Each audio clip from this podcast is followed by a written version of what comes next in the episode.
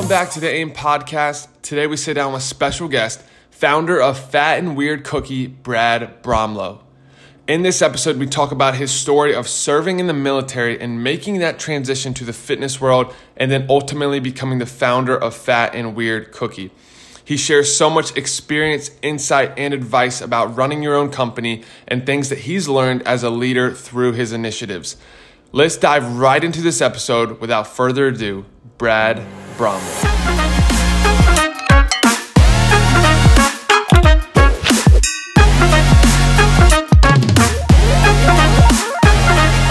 Brad, thank you so much for coming on the AIM podcast. Well, I'm glad you could have me on here. So I think the only thing that would make this better is if we were able to share a cookie uh, together right now, which I need to get one soon. yeah, it's it's uh, nine in the morning and I've already had cookies. So I was downstairs this morning and they were mixing some dough and uh, you guys sample what they're making, make sure everything tastes good. I was yeah, it's interesting you say that because I was actually going to ask you like how often do you eat cookies and like when do you mix them into your day? Like how does that work in your routine? Yeah, I find that on days that I'm like not being consistent with my food, like I haven't had breakfast yet, or like I'm not having lunch or something, and I'm down in the kitchen, I tend to eat more cookies than I should. Um, I would say on average, I probably eat like two cookies a week. So it's more like it's okay. not like I sit down and have like a whole cookie. It's usually like you know breaking open a cookie, like you know have a quarter of a cookie there, or you know in passing like have a bite of a cookie. um, so. Uh, you know, but I guess it's if you ask people that worked at like a pizza shop how much they ate pizza at first, they'd probably say they ate it a lot. But then after a while, you're like so used to it being around that it's you don't have that scarcity mindset. So it's like right.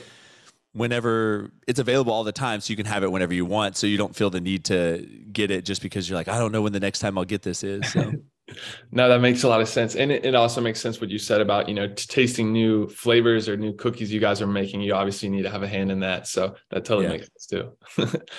well, cool, man. Well, listen, I'm, I'm super pumped. First off, thank you for your service. We've been fortunate to have on several guests that have served. And I always want to just kind of preface the episode with, you know, you making that sacrifice to protect us and, and allow us that freedom to even do this podcast. So thank you for what you did there. And I'm excited to just talk about all the experiences you've had in your life from serving to now business and being a father. I think it's going to be a fun episode.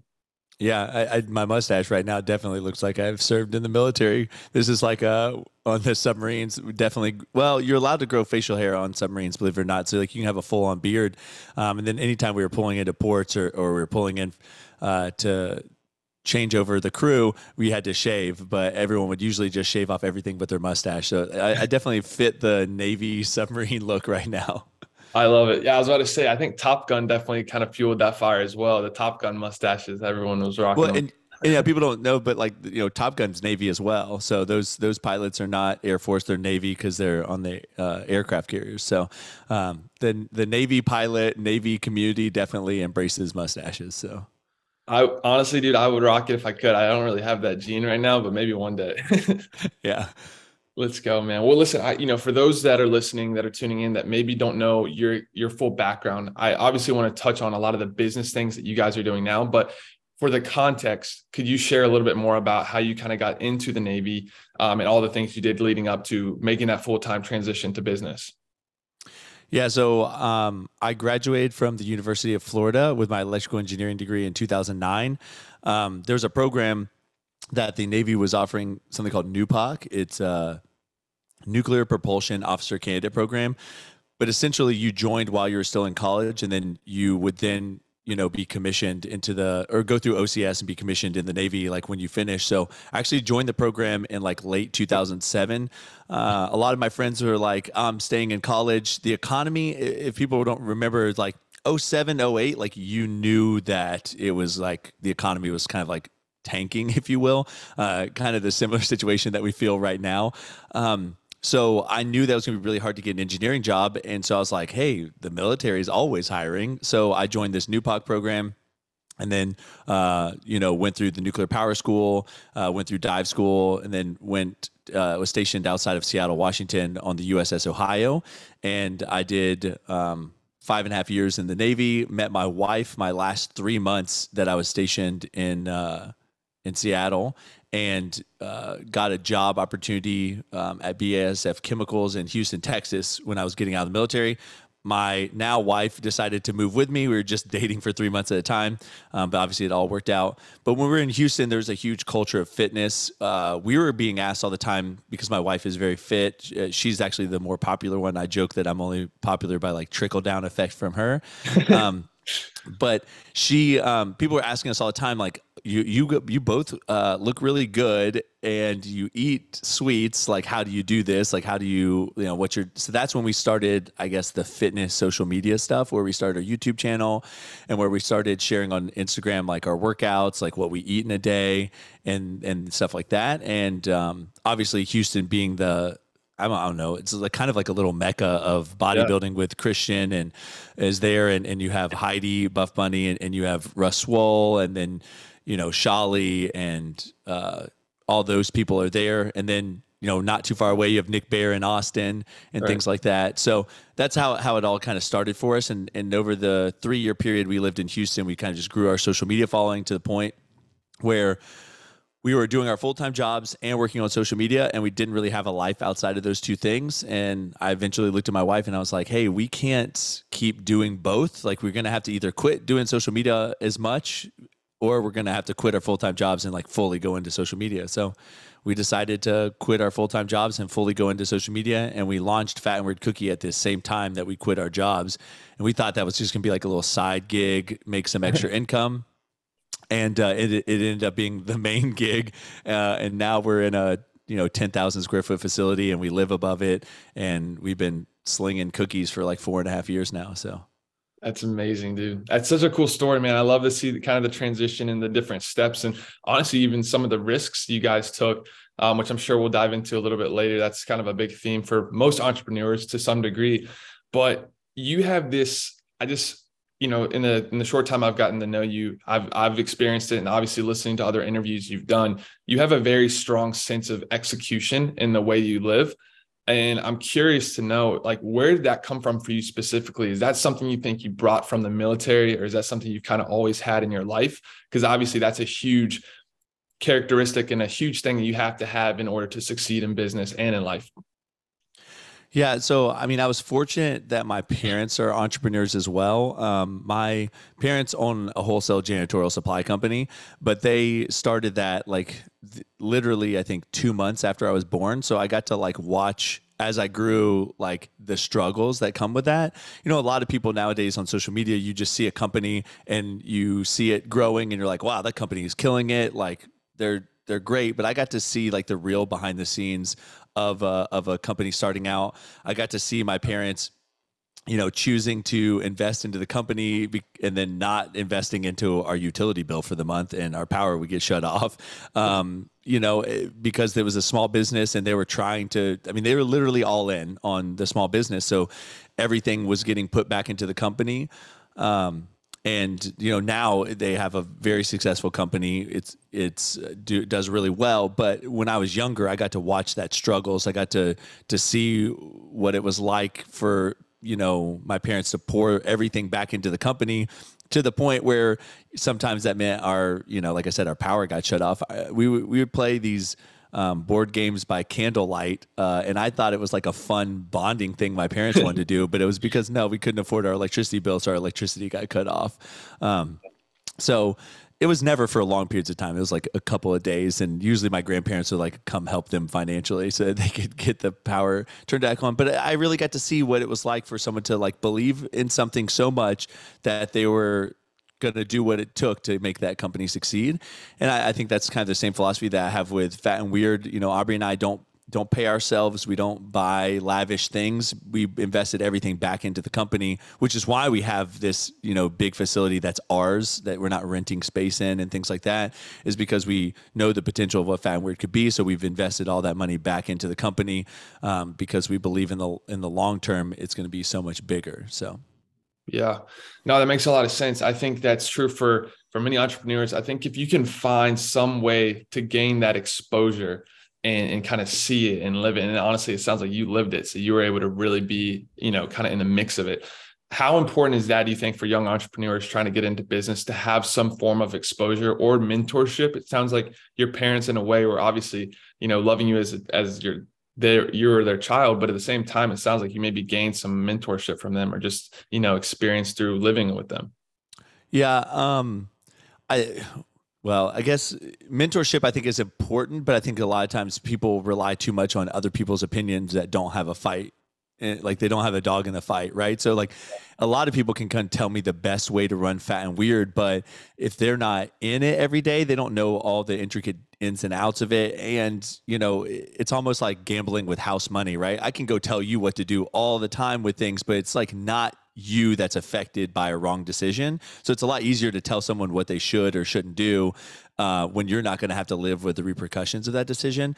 But that being said, there are, there are a lot of people that have really great ideas. And I think what you need to do is just take people's opinions and recommendations, see where you know maybe your ideas could use some of their ideas and blend them together or or maybe they have a better idea in general. Um, but i think a lot of times you have to you know at the end you're going to have to make the call what's best for your business because they're not going to live with the repercussions of whatever decision you decide to make that's all going to be on you so yeah, that, totally makes sense. And I feel like obviously it's it's important to maybe have those conversations, gain that insight from others that have maybe had that experience or done it. But at the end of the day, to your point, you're really not going to truly learn or truly grow until you get in the fire and actually fight a little bit. Yeah. Yeah, and, there's a lot of things in in business and life that you're going to think is a negative. Um, and in the moment, it may feel like a really bad thing has happened, but sometimes uh, a week, a year later, you look back and that what happened there was like exactly what needed to happen to bring you to where you are now. So, you know, sometimes a door closes and you're like, oh, this is it. Like my, my business is ruined. Like I, this was what I was counting on. And then, uh, you know, two weeks later, another opportunity opens up that if you would have been able to go through that first door, you wouldn't have been able to go through this door that's open now. And this new door is even better than what you could have imagined. So, you know, um, I think that a lot of things in life are what you make of them, right? Nothing's good unless you say it's so. Nothing's bad unless you say it's so. So it's all perspective on those things. But you know, uh, entrepreneurship is a roller coaster. It has its highs and it has its lows, and you just got to be along for the ride sometimes. Yeah, I love how you say that. I think that's really powerful. What um where did this idea come from? And and I'd love to know more about like how did you guys even come up with the name of Fat and Weird Cookie? That's such an interesting creative name because I feel like most people and again, I, I would love to hear your strategy here because I know you'll also have a business about memories and macros, and you're kind of preaching the importance of balance. So you're not necessarily going all in on this idea of making it like a really healthy cookie. But most people create companies in this world where they're trying to emphasize the health elements of their product. So like how did you guys come up with this branding and this this idea? Yeah, so April of 2018 for my birthday, um, Aubrie, which is my wife, de- decided that she wanted to surprise me with like cookies to our PO box that we had in Houston. So she just asked her followers at the time, like, "Hey, you know, if you would just send cookies to our PO box for Brad for his birthday, like that, he would love that, and it'd be really great." Well, we had an insane outpouring of cookies sent to our house. And some wow. of them were homemade. Some of them were from you know bakeries like levain bakery which is a really famous bakery in new york. Um, and then other gourmet cookie uh, places all around um, the us and then we even had cookies come from like japan and austria like the military following that i had uh, canada things wow. like that.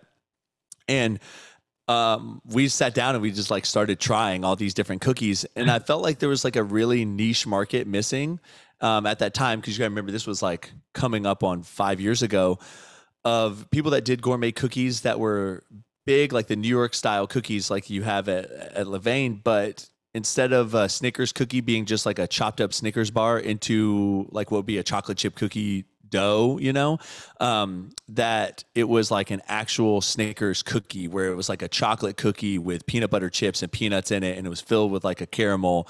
So that way, instead of like it being, I'm going to chop up some item and put it in a cookie and call it a Snickers cookie, I'm going to reimagine a Snickers as if it were a cookie. And that's kind of the idea that I came up with and then we you know kind of just embrace that. And then for the name uh, my wife and i whenever we go on cruises we joke before we were going to the buffets and stuff it's time to get fat and weird. And it just felt felt like it really fit with our cookie name because it's something that we had already said before. Um, so that's kind of where fat and weird uh, came about fat cookies with weird names. And you know i don't I don't know if this sounds like cocky or not, but I'm pretty sure we pioneered the like crazy names of cookies. Like if you see a cookie company out there now, because there's a lot of them now, right? Um, yeah. that have these like funny names for cookies granted i mean they're probably following me or aubrie or fat and weird or have some kind of influence from us um, so I, I, like to say I, we pioneered this like kind of gourmet artesian um, stuffed cookie world with these like funny names so that's an amazing story and honestly uh, you can tell you guys are both very i'm sure skilled in a lot of ways but you definitely enhance in the marketing world. Like you guys, y'all's marketing, your packaging, the way you promote stuff, the events you like, all that stuff is really, really cool. That's that's kind of funny. That's the way it came about, though. yeah, yeah. I mean, it, like I said, I thought it was just going to be this thing where we'd probably sell like a couple hundred cookies a week, and it would be like this. One day we'd go in the kitchen and bake them. The next day we'd ship them out, uh, and then obviously it grew and grew and grew. And then you know, COVID 2020 uh, was kind of like the epitome of the growth stage, and it was just really insane demand. Um, like we we couldn't keep up. We were selling out on the website in a matter of minutes for the whole week.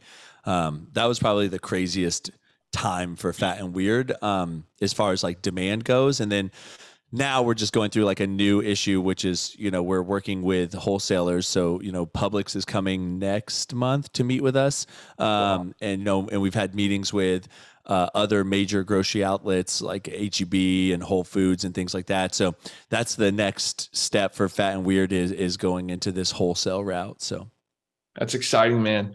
I'm I'm curious. Did your shift, like, did your mindset shift from an increased demand or an increased desire to go at this thing and really attack it? Because you said when it started, it was more of like, let's just do this kind of for fun. Let's bring in some extra revenue. We enjoy it. But like, what truly kind of tipped that edge to make you go in full time? Well, I mean, I think that when the demand's there, it's easy to jump in, right? And so, you know, a lot of times, you know, you were talking about risk being an entrepreneur. Like, truthfully, starting Fat and Weird was not that big of a risk. The financial um, piece that we had to put in was like pretty low you know, because I mean, there was a kitchen facility here in Panama City that's a commercial kitchen that you could rent space in, just hourly rent space in. Um, the first round of ingredients, because it was only a couple hundred cookies, wasn't that expensive. Throwing up a website, you know, is like not that expensive. We all know. So, like, I think the total investment for Fat and Weird was like two thousand dollars, which, like, I'm wow. not going to scoff at two thousand dollars, but like to start a clothing company, you're talking way more money to start most businesses you're talking considerably more money than $2000 so fat and weird was really started with $2000 um, so yeah that's that's still like not a amount of money that you know most people could easily just like throw away but it's not a huge investment comparatively to another other businesses to start and so the risk wasn't really that big, in my opinion, to start fat and weird. Where the risk gets big is doing what we've done now is building the building, right? You're investing, you know, uh, millions of dollars back into the company to build a building instead of, you know, cashing out and walking away, you know? So, um, that's where it, it is, I guess, riskier. And two, when the demand is like it is, like, why not keep growing? People are buying them. Like keep trying to offer more and more and more. Um, and so you know we we got into a really um, fortunate time to start a business with COVID and everything that we were able to have that crazy online demand and and build the facility that we're in now and own it completely outright. And now it's just like expanding into the other avenues like wholesale and things like that. So. Yeah, it's exciting, man. That's really cool to see what you guys have built and obviously where the where the brand is headed. I'm curious. I think most entrepreneurs that we've had on the show can talk about this to some degree. I'm curious what y'all's, um, you know, y'all's experience was like. But in the early stages of getting this company going, you talk about, you know, demand was picking up, things were coming in, and it was kind of just moving in the right direction. But were there any particular challenges or lessons that you learned in the early stages that you can identify as things that you really needed to understand now that you're able to kind of get through them and get past them? Yeah, I mean, I, too many to even count. Truthfully, you know, when you're when you're in that stage, you're just like trying to survive is really your thing. It's like, you know, I mean, people were leaving us like angry messages that we were selling out so fast. So like you're like trying to increase demand. Um, you know, I was like buying more freezer and fridge space to like carry more products. I, I, I was doing anything I could to try to like increase demand in the moment. Um, I I mean, I, I don't know. It's all like literally, I know it's going to sound stupid. It's all like a blur. Like so much stuff happened in such a short period of time that it, it just seems like a blur to me. Um, what, um, I guess my advice would be is just like, if you can bring on more people to help you, you can get a lot more done if you have help, um, people that you can rely on. Um, sometimes that's friends. Uh, sometimes I tell you to avoid bringing friends into your business because uh, it can just make your relationship be a little bit difficult with them because it's hard to have like friendship boundaries and work boundaries. Uh, so um, you know, I know like Nick has his brother working for him. That would probably be a good question to talk about that relationship and the yeah. that goes in that. But you know, friends can be difficult because it, obviously you trust them and the, you know you know what they're capable of doing, so it's easy to like rely on them. But I've found that you know a lot of times it's better to just hire people you don't know uh, to work for you, just because there's that respect and uh, it's a little bit more clear cut on what the expectations of the relationship are. Um, so I would say bring in help if you can get help. That would be um, the main thing I would say is because a lot of times you'll get so bogged down in certain things that the businesses will start bottlenecking around you. And so if you can get help, then you can alleviate some of those issues, and then you can actually do your job as the entrepreneur slash CEO to to kind of like push through the areas that you need to push through and have other people, you know, do what they need to do. So yeah, that's that makes a lot of sense. And I think that's that's an interesting element of business that um, I think it, it takes skill. I think it also takes a degree of leadership, obviously, to be able to bring people on and to then manage and lead them. What does that process look like for you guys? I, you, I, in an interview I listened to prepping for this podcast, I heard you talk about bringing on your first full-time employee and in the early stages you're like i don't even know what we're going to do each day just kind of picking different things making boxes whatever but how is that kind of transformed and grown through your process of being an entrepreneur and now a leader with t- bringing in people to the company? Yeah i mean I, at first i think when you hire people you have to hire like jack of all trades. Like people when they when they're working for a startup business like they should know or you should let it be known that this is kind of one of those things where hey, this is the business that we're doing, and you're probably going to have to do a little bit of everything to start out. You know, like when you're starting out your company, you don't have like a, a you know a marketing person, you don't have a uh, financial person, you don't have you know an operations person you are all those things or you hired people to like do multiple different things and so i think that that's part of it is just setting the expectations um, i know when we interview people the majority of the time I like the person already from their resume. So really when I'm interviewing them, I'm trying to make sure that they feel like they're a good fit for us. Because if I from their resume and talking to them, you know, briefly in the very beginning feel like they're that I like them, the next step is I want to make sure that they like us because that's how you have like a good relationship, right? You can uh you don't want a one-side relationship where they're they're like yeah i'm here i'm at work every day but they don't enjoy it right so literally you know on our interviews here we like tour people around the facility we talk about the day to day i want people to know exactly what they're getting into so that way they're not i guess blindsided or, or feel like this isn't what they signed up for. So I, I, think that that's part of any kind of team that you build is just like managing expectations and making sure that people understand like what needs to be done. Um, i read a really good book on leadership and it's called turn that ship around I liked it because it's about submarines, and I actually felt like I could understand a lot more what was going on. But it's a great leadership book because it kind of talks about the nuclear navy, which is you know all submarines are nuclear powered. There's a lot of degree of scrutiny and um, oversight that comes into that that because I mean there's a nuclear reactor on board a submarine, right? It's like most people are scared of nuclear reactors on land, and then you put it in a in a boat and then you submerge that boat underwater, people are even more scared of this submarine or of the nuclear reactor. So the a lot of submarine captains, since they're in charge, are very top down leadership, which means like they are micromanaging, you know, to say the least. But turn that ship around was about a captain that came on board that really empowered the people below him to run their divisions. And then part of that is just keeping him updated of things or letting him know their intentions and i think that's my leadership style uh, a lot of people um, are kind of caught off guard at first that i don't like walk in and be like do this do this do this i'm i'm like yep this is what needs to get done today and then i'm kind of like how do you plan on doing it and like yeah. i don't i don't really want you i don't want to tell you how to do it because you may come up with a better idea than I would have come up with how you do it. So my leadership style is a lot like, hey, these are the things that need to get done. And I just like to be briefed on like how you plan to do that. And I'm not going to come up with how it how you should do it. Um, I may like throw in, hey, you may want to consider this if I feel like there's some ideas that could help. Um, but in general, I leave it up to the people in charge of whatever they're doing to do it the best way they see fit. And I just like to be briefed on how they do it. So that way I can make sure that there's no um, I guess miscommunication or, or something that's going to occur between the teams. For example, if we have a really big shipping day, sometimes some of our production employees go into the shipping room. So if I came into the shipping room and I said, "Hey, how do you plan on doing this today?" and she's like, "Oh, I'm going to take two people from production to help ship orders," and I went into production and said, "Hey, how you plan on doing this today?" and they're like, "Oh, all everyone's going to be doing this today," then I could be like, "Hey, well, you need you two need to talk because that's not going to work," you know. Um, but in general, I like just like let everyone lead the divisions that they're supposed to be in charge of and then i make sure that it's all gelling so. That's so good. I need to read that book. That sounds like a really good book. Yeah it's it's really great. Audible you know listen to it while i was working out so. That's great. Yeah it's cool. I think there's a obviously there's a lot of important characteristics that go into a good leader. I think obviously you see a lot of really cool characteristics come from guys in the military that are able to talk about their experiences.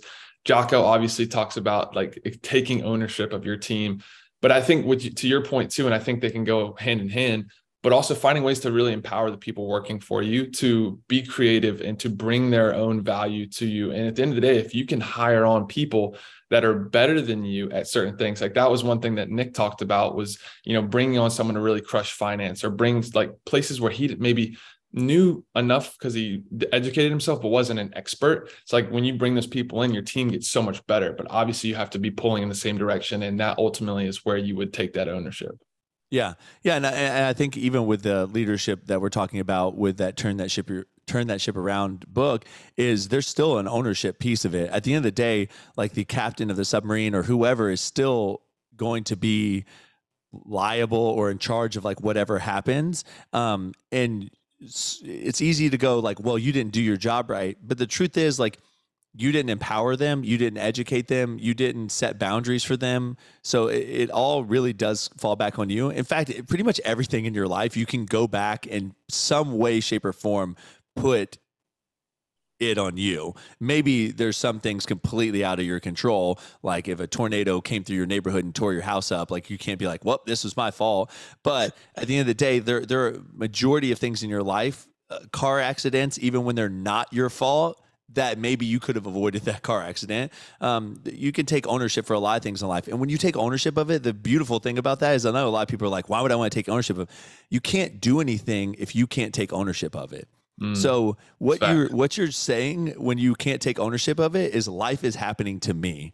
I'm not directing my life at all. So by taking ownership of it, you can say like I can change the outcome of these things. Otherwise, you're just a victim, and uh, I don't want to be a victim. So I love that, dude. That's that was a big part of the reason I started this podcast and this platform of just talking about the power of ambition. It's like, yeah, there's a lot of things that are going to happen in your life that are unfortunate. There's a lot of things that are going to happen that you can't control, but you can control the way you respond to them. You can control the way you wake up and approach the day. You can control the way that you help other people and go out of your way to just be grateful and have perspective, like you were saying with certain things. It's like those are things we can control. And that's, man, that got me excited. yeah. Yeah, I mean, it, it's again when I was talking about my growing up, like my parents, we were, you know, without uh, I guess, a lot of money. And believe it or not, I don't remember how long ago this was, but McDonald's used to do 10 cent cheeseburgers, like a special. It was only like once every so often, but they would like do the rollback prices and it would be like 10 cent cheeseburgers. And the limit was 10 per customer. And my mom would go through the drive through and get 10. And then she'd send us inside, me and my sister, to get another 10. And then wow. she'd freeze them. And that would be like our meal for like days, would be just McDonald's cheeseburgers that were frozen that she would like reheat in the oven. Um, and looking back about that, like I like laugh at it now because it was just like it was a fun thing for us, you know. But uh, in the moment, I'm sure my mom was like stressed and anxious and thinking about like how terrible this was that she was having to do that. But I actually look back on those memories and I like laugh at them and I think like the board game nights with my family was like fun. We used to play Battleship and like I enjoyed that time, and I know that in the moment my parents were probably so stressed and so anxious and felt like such failures but they created some of the most fun memories that i have as a child going back and and those things that we did together. Um, you know the vacations to my grandparents house because like we needed to go there to stay for you know for power or or just because my parents like didn't really have enough money for for food. So we'd be eating at the grandparents house like those are fond memories for me. And so like i think all of that again is perspective right? In the moment my parents would probably tell you like this is the lowest lows for them. But for us it was great. And i think if they knew that now they wouldn't have been so worried about it so. I love that dude. I think that's a really cool perspective. And you know when you talk about early in the episode like as an entrepreneur, you're going to experience highs and you're going to experience lows. And these are two things that are going to happen. And I think as long as you maintain that belief and as long as you know you're fulfilled by a purpose, a drive, that you're doing something that's going to, you know, help people and pay off and ultimately go in the direction you're headed, those lows can be okay. Like you're going to learn from them, you're going to, you know, experience them. But to your point, like if you can enjoy them and just be grateful for that experience, knowing that it's going to continue, it's going to pay off that sacrifice, that that pain, that low is going to pay off. I think that's where people can become really powerful. Yeah, definitely. Yeah, and, and, it's in like I said before, sometimes you feel like you're in a low and you may look back and be like, that was actually a high and I just didn't realize it, you know? So that's good, man. That's really good. I'm curious. You guys have obviously, you know, built a really strong brand. It's cool to see, like on social, you guys are doing great. Obviously, you're activating. You've done a really cool um, in-person event with Cookie Fest, which I want to touch on in a second. But and that might be the answer to this question. But are there any like kind of just outlying, you know, enjoyable moments or fulfilling moments that you've had during the growth of this business so far that you really just kind of associate with and are excited and grateful for? Yeah, I mean, we um I mean, we went on a TV show, Pickler and Ben, because of our cookies back in like March of 2019. I think that was a lot of fun opportunity from this. Um, I've, you know, because of our cookie company, like I've talked to Hershey's, you know, I've talked to their product development team. That's a really cool, you know, thing that we've done. And then obviously now, like reaching out to people like Publix and HEB, and the buyers are interested and want to come to our facility and talk to us about a relationship because they know about our brand. I think that's a really cool thing. Um, and, and, I think it's always just really cool to be like recognized outside of here or even in, in Panama City. I was I was going to Publix the other day uh, late at night to get uh, milk for Letty and uh, was walking down the aisle and uh, a girl was passing by and she's like, "Hey, how are you?" And then she like double taked and she's like, "Oh my god, you're Brad!" And I just like laughed and we we talked for a second. But like things like that are, are really cool um, to for people to recognize you out in person and, and talk to you and and to hear that you've made an impact on someone's life for the better, uh, whether it's you know through working out or or some kind of mental um, you know belief that they have that you've helped them with. Um, or you've helped them through a, a, rough time just by posting, you know, our videos of me and Letty. Um, and then the amount of people that have reached out to Aubrie about going through their infertility struggles and, you know, struggling to have kids and, and then they've been able to have kids or just they have hope that they are going to because of Aubrie being vocal about um, how long it took us to have Letty. Um, things like that, I think is really, you know, a reminder of why we did social media and helps when you, feel like only negative or attacks are coming through social media sometimes to remember that there are people out there that you're helping uh, you know and some people aren't gonna necessarily jive with you and, and what you have to say you know and that's okay. You know if everyone liked the same thing there would only be one restaurant there'd only be one style of clothes you know. Eh, you know we all like different things and, and no one's perfect. Um, and so some people can't accept your imperfections so you don't have to accept their imperfections um, so I, I, think that's just a reminder of why we do things is when people like that come to us and say hey you helped us lose weight or you've helped me through this hard time in my life and uh, that's that's the coolest part about all this I'm sure it. Uh, I'm sure it feels great to sell out a new cookie flavor, but I'm, I know the feeling of you know that experience in the grocery store. These messages hit on a whole nother level of just that impact, and at least from a fulfillment standpoint of just knowing that your life means something so much more than yourself. Now you're actually affecting other people that can then go affect others as well. Yeah, I mean, don't get me wrong. It's nice to sell out cookies because then it's like obviously that's cash to either expand the business or or you know back into your pocket. But the truth is, like, we never started Fat and Weird for the money. I started Fat and Weird just because, like, I loved cookies and ice cream, and so I'm just like trying to share what I love with other people. So I think that um, that it can be a double edged sword. It hurts so much worse when someone doesn't like your cookies because you're like, you know, eh, you know, it's like, dang man, I really do love these cookies. Like, um, but at the same time, you know, not like I told you, not everyone's gonna like the same things. And and we built Fat and Weird because we wanted people to like come together and eat cookies together over you know, try these cookies, eat them, like create memories with family and friends. And, uh, you know, uh, it's working so far. I mean, a lot of people have done it. So let's go. I love it, man. I love it. I I have to ask you about Cookie Fest. I know it was a big deal. It was a huge undertaking to um, just execute that whole operation. I'm curious to hear your perspective on you know the whole thing and and just the importance of like companies and brands doing in-person activations and bringing people together from a community standpoint but also i'm sure you guys were able to market it and, and have a lot of fun on the business side yeah, I mean, I definitely learned a lot. I mean, that's an that's an area that I can go on for days again about like learning a lot. Guinness is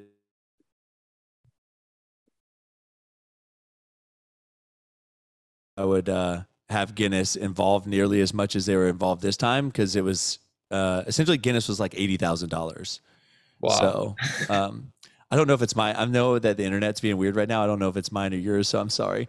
But no, uh, um, but uh, Guinness was a lot of money, um, and then at the same time, just planning that big of an in-person outdoor event was a learning experience. Um, you know, Ashley um, Dryer, uh, who does a lot of the summer shredding stuff for Christian now. Um, she she was uh, you know with Fat and Weird at that time to help plan the event, and I know she probably learned quite a bit about this because she was used to planning bodybuilding shows, and this was quite a different beast. So there's numerous things I think you could ask anyone on our team uh, what you wish you could fix that didn't go right, uh, and then there's things that probably went well above and beyond eh, what we thought they would do and better than we thought they'd do.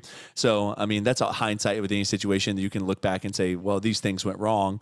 Um, but in general, I thought Cookie Fest was a huge success. We had a lot of fun. We got to meet a lot of great people. Um, but we are not doing it this year. I know that's a common question for people. Just because our focus right now is so much on wholesale, I couldn't take my eyes off of that to plan another event that size. I mean, Ashley was working for probably five, six months solely on Cookie Fest and logistics and people and and everything that you needed to do for that and we are just at a spot right now that I, I I can't take my eyes off of what we're doing to to make Cookie Fest happen. So maybe we can revisit Cookie Fest in uh, 2024. Um, but right now, uh, it's not going to be on the cards for this year. Yeah, no, man, I missed it. I missed it. I wanna I wanna come to the next one and when you guys get everything sorted out. yeah, yeah, we definitely will do it again, and it'll be it'll be even better than it was in uh, 2022. Uh, it was a blast. I, I, definitely think it's a, but that's another moment where you probably for, from social media you look at that and be like, man, that must have been the greatest day ever. It was a it was a very stressful day. Oh. It was a uh, you know it was just a lot of moving parts, um, and I think that sometimes those big events like you get to enjoy more as a spectator than the people like putting them on. You know, like so that's the the hard part of that. You know, so. Yeah, totally makes sense, man. That's awesome. Well, I want to shift gears a bit. This is something we kind of chatted about quickly before we started recording, but you're now a father, and that's something that's obviously very important to you. You take pride in being a father and leading your your daughter and your family. How has that kind of impacted your personal life, your fitness, your business, and and kind of what does that look like on a day to day? Yeah, I mean, I literally think it's like a, a switch that flips like as soon as you're your kid is born. Um, and you know, I, I don't want to speak for everyone because I think everyone's different, but for me personally, everything else became so much less important. Um, like I used to work out five, six days a week. Um, be in the gym for an hour and a half. It was like also my social time, so I'm always in the gym a little bit longer than you need to be. Um, but now I'm in the gym like three to four times a week. Uh, I just want to be healthy you know, for like a longer life to spend more time with my family than than I care about like looking a certain way. I think you you know you really do like you know flip this switch. I, I immediately I don't know immediately felt like I didn't love show enough love and appreciation to my parents as soon as my daughter was born because I was like, dang, if they feel this way about me right now, I'm a little shit, you know. Um, so, but like that's that flipped. Another switch just flipped is just like you know, used to I would like bury myself in work. I'd work until eight, nine o'clock at night. And like now I I will take a break from five to seven while she's still awake to do bedtime, dinner time, like all that stuff. And I'll go back to work if I have to. But like I don't know, it's just not as important to me anymore. Like if I financially uh, were and, I guess financially, why does it even matter? Because I just described some of the worst times in my parents' financial lives as some of the best times in my life because they were present and that they were there for us. So I think that you just like really understand that like who cares about money as long as you have enough money to live, you know? And um I don't know. I, I don't look back at any of my childhood with any kind of animosity, and we were definitely in the low low of the income of you know people uh, but we had a roof over our heads. We had power most of the times and water, uh, and we had food. Uh, you know, and whether it was McDonald's cheeseburgers or something, we were ha- we were going to eat. And I think that uh, I just really learned that what's important was that my parents were there and that yeah. they were a part of my life. And so yeah, I think a lot of stuff just just changes for you. You, you realize like what's actually important to you, and obviously, I, I like want to be successful because I want to make sure that you know Scarlett doesn't have to worry about things that I had to worry about later in life when I could kind of see now that my parents were struggling financially, you know. But I, um, in the end of it all, I think the truth is like I just want to be present and want to soak up those mem- memories and moments with her because you don't get those back, you know. Mm. So that's good. Yeah, one one thing you guys do consistently I've seen that I love is y'all pray as a family. And now I've seen y'all post where she's even wanting to pray more, which is so cool. yeah, so we uh, so we used to eat dinner together like at the uh, kitchen island and she had like a little booster seat but she hates being in the booster seat. She wants to sit like in a real chair with everyone else. And so then she kept trying to sit in our laps and that's very hard to eat with a kid sitting in your lap. So when we got her that little table for christmas so it's only been a couple weeks now we were like hey let's just sit at the little table with her.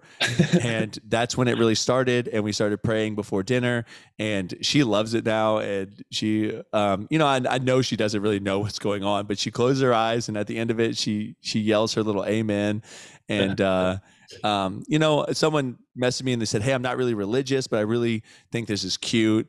And I think at the end of the day, I'm not trying to to force a decision on her whether she wants to believe in God or wants to be a Christian, but I do want to instill those values into her about love and respect and things like that. And I, you know, I feel like uh, a lot of people give Christianity a bad rap based on their stances on certain um, social issues and things like that. But um, you know, Aubrie and I are a little bit different, I guess. Like I truly believe a lot of that stuff is between you and God, and I'm going to love you as long as you're not doing something to like attack me and my family.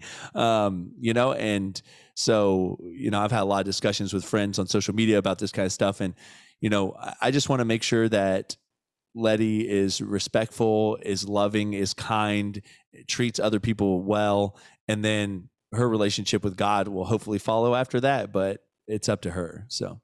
Yeah, no, I love that. At the end of the day, you're you're leading in a positive way. I think that's all that really matters. And uh, yeah, she's going to be really grateful to have that kind of parent, uh, parenthood, and that kind of leadership. I know she will be. So that's exciting. Yeah. Well, hopefully she looks back on it with fond memories you know? I think that's the biggest thing as a parent like you there's like no book for this right? You know you have gentle parenting you have um you know there's all these different parenting techniques out there and and uh, then you have people talking, you know, on, on, social media about how they have trauma from the way their parents raised them, and you have a kid, and you're like, oh my gosh, I don't want to mess this up. And I think that's probably the biggest stressor as a parent is like you feel like everything you do like are you going to mess your kid up for life? Are you going to instill some kind of trauma in them? You have you are not a perfect person so you're just trying to do your best and and I, I think that's just that's truly the hardest part and, and then obviously social media makes things a lot harder because people will judge you um, re- regardless of you being a parent social media truly makes your life a lot more difficult. You you compare your life to other people's you know and and you see other people doing something and you feel like you're not doing as good and um, yeah, social media is hard. It's it's it's been a blessing to give us the stuff that's given us, but it takes a lot too. So for sure. And I think that's the thing that a lot of people don't see when they they may um, aspire to have that following or that platform. They don't see all the things that you have to be careful of, or the you know the things you go through mentally. Just being like, man, if I put this out and I get, you know, there's just a lot more like that comes with the territory. I think that people don't necessarily realize. Well, even even from just not even posting on social media, but consuming social media, um, one of my favorite quotes is "Comparison is the thief of joy," and a lot of people find themselves comparing other people's lives, like, "Oh, wow, this person goes on more vacations than me. This person has more money than me. This person has." You know, maybe you're single. This person has a pretty significant other. Uh, this person has a kid, and I really want a kid. Like this person has the things that I want, and um, the difficult part about it is like it's not an all-encompassing picture of that person's life. Um, you know, I, I have friends that are very, very, very wealthy, like in the top 0.001%, right? But are struggling mentally or have lost someone very close to them, and they would have given up all that money to have that person back. And so it's really really hard because you'll look at that and be like man i wish i had their life. And they're like man i, I would give up my entire life just to have this one aspect of your life right? And yeah. so again it's all perspective on things you know? If you see someone going on vacation all the time you may think dang i wish i had as much money as them because in your mind you would say i need this much money to be going on that many vacations but they may have no money at all they may spend every dime they have on vacation in fact they may be in like credit card debt going on these vacations but you don't see that you just see what they show on social media and you fill in the rest of their life with what you think it is. Mm-hmm. and a lot of time you you fill it in with your beliefs right so I would need to be making $500,000 a year to be going on the vacations they're going on. I don't even feel like they do that much work. How are they making $500,000 a year? I'm jealous of their life. Well, they're merely making $50,000 a year, but they're literally, you know, living at home still, or they're spending all their money on vacations, or, you know, so there's just a lot of different uh, areas that you know we we take the one percent that we see and then we fill everything else in, and that's not the true picture. And so you got to remember a lot of times you're creating the the picture and then you're getting upset about that picture that you created you know? So that's true. That's a good way to look at it man. That's that's pretty deep. That's wise. Yeah. Yeah well i mean I, I my big thing now is like i've read a lot of leadership books but i'm reading a lot of books on just like psychology and cognitive behavioral therapy and like why we think the way we think and how that leads into anxiety and depression. And I, you know, social media is a large culprit of those things. Um, in fact, I, I would say that if I didn't have businesses and a brand built on social media, I would delete social media. Wow. So Man, that's powerful. I agree. I mean, I agree. I think it's tough. And obviously the world we live in now with e-commerce and selling products online, it's like, it's obviously it's obviously it has to be there. Like you have to have that presence, but it does complicate things. And it, it is crazy to think there are some people out there that don't exist on social media and just to think of maybe the peace that they have at times. yeah. I, I have friends that have deleted it completely and they talk about how they don't have any more anxiety. They don't have wow. depression anymore and they're just so much more content. And, and I think you're a lot more present. I mean, how many times do you sure. find yourself opening up social media to scroll while you're with a friends or your family and you're not present in the conversation anymore because you're consuming content you know and these people that are around you are the ones that care about you. I think before we even started i told you this that why wouldn't you want to spend time with the people that once you pass away are are still going to care about you? The people that you're scrolling through and you know liking their videos on social media may not even know you exist and i can and when you pass away they're not going to think anything of it. But the people sitting at that table with you are the ones going to be going to your funeral and to be mourning the loss of you. Um, and so that's just one of those things you know that you really perspective on life, but no, it's, it's kind of morbid. True. Sorry. no, it's it's on. I mean, sometimes I think it's good to kind of just bring that to the surface and, and let people chew on that because it's so true. And I I catch myself doing it too. Obviously, with what I do work wise, like I, I have to spend a lot of, a lot of time on social media, doing a lot of outreach, meeting people, connecting. And but at the end of the day, like to your point, you got to spend that intentional time with people, and it's so crazy. I was at the gym last night, and I'm like looking around, and I'm like, man the percentage of people that are just looking at their phone between sets are like it's just like you're in a public social setting or really anywhere grocery stores you go anywhere you look around people are on their device which is it's just kind of it's, it's interesting if you really kind of take it in you know it's i think we've gotten used to it as a society but like if you really sit there and like unpack what's happening it's kind of crazy Yeah, yeah, and uh, you see that big shift, and it's people have shifted away from that yeah. like personal connection to a digital connection. So, um, you know, I mean, I like I said, there's there's plenty of pros that come with social media. A lot of things that uh, our life would not be the way it was without without social media. Um, but at the same time, you got to figure out: are you the master or are you the slave? So, mm-hmm. it's good, man. That's good. Well, dude, I really appreciate you doing this episode. This has been really fun, very insightful. And honestly, I've learned a lot from you and, and your experiences. The last kind of thing I wanted to hit on and hear from you specifically is what does your day to day look like? I'm sure there's probably some, you know, differences in, in what that looks like. And then also, what's your current training style and how do you incorporate that fitness into your life? I know you touched on it briefly, you know, saying it, you kind of scaled back some, but I would love to kind of hear what that looks like. Yeah. So day to day, I wish I had a routine. It, it's more about like uh, putting out fires. I feel like constantly, you know, around here. A lot of it's like planning for the future. You know, I'm, I'm I have a lot of emails open over over here, like on the other computer screen about meeting with manufacturers of uh, like different equipment um, for. our expansion onto a, we have another 2500 square feet so our building 7500 right now and the 2500 is being added on and, and, it should be done in like the next week or so like it's already drywalled and sheetrocked and and everything's done. It really, it's just like painting and minor stuff, and then we have to cut a hole through from that side to the other side so the buildings connect. But um, so a lot of it's been doing dealing with stuff like that, um, hiring new employees because we're going into wholesale. Our volume is going to go up, sourcing new equipment, um, building out um, our SQF program, which is called uh, Safe Quality Foods. Which, if you are a a manufacturer that wants to be in wholesale, it's like another step above just having a food permit. So just to sell to you, I only have to have like a food permit, but to sell to Publix, I have to have this extra certification. So building wow. out that program. So it's just like, I mean, like when you emailed me about scheduling a time, I'm like, these days are good because I'll just like push things around because there's nothing that's really set. I just have to go downstairs, get like get working on these things. Um, but yeah, it's just it's kind of just like a little bit of a controlled chaos on the day to day. And then for training wise, when Letty goes to preschool, it's at 7:30 in the morning. So normally I drop her off at 7:30, and then I'd go to the gym right afterwards so that I can get done. The later in the day it becomes, the less likely I'm going to be able to work out just because of you know life popping up and sure. you know things coming up. So I, I had to make it a morning routine to be able to get it done. Um, but yeah, I, I, wish I had this like grand routine where I woke up and I did X, Y, Z, and then I did this. It, I wake up in the morning and I figure out what's going to have to happen for the day. So, yeah. And how do you how do you specifically train right now? Your your background was kind of in bodybuilding, right? But you've yeah. I still I just lift full. I do full body, and I switched over to full body probably like almost three years ago now, and it was because I was missing so much time in the gym with just like business and stuff that I felt like I was like, oh no, I missed leg day. I need to make this up. Oh, I missed back day. I need to make this up. So I went to full body. And that way it's like, no matter what, even if I only go to the gym like twice in a week, like I've hit every body part twice. And that's mm-hmm. decent.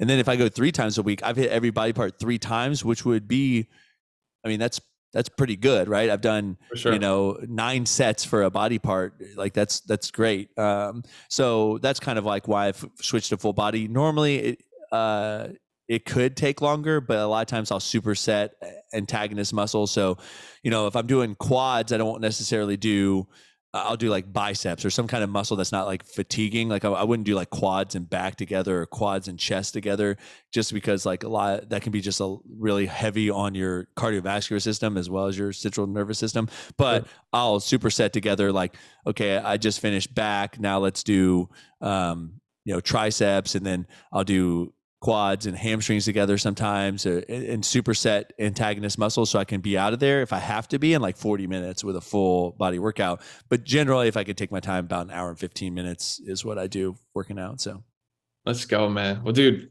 thank you so much for doing this. I know you're super busy and I really, really do appreciate your time. And I think everyone listening to this is going to be really grateful as well for, for all the different value that you brought to this episode yeah, so everyone needs to go order cookies now from fatandweirdcookie.com, you know. Like yeah, grab grab some cookies uh, and then you can uh, you can find me, my wife and um, my wife's coaching business. Uh, if you go to Fat and Weird Cookie, it's only following three people. It's me, my wife and my wife's coaching business. So that's the easiest thing to do. Find Fat and Weird Cookie and then you can find everything else.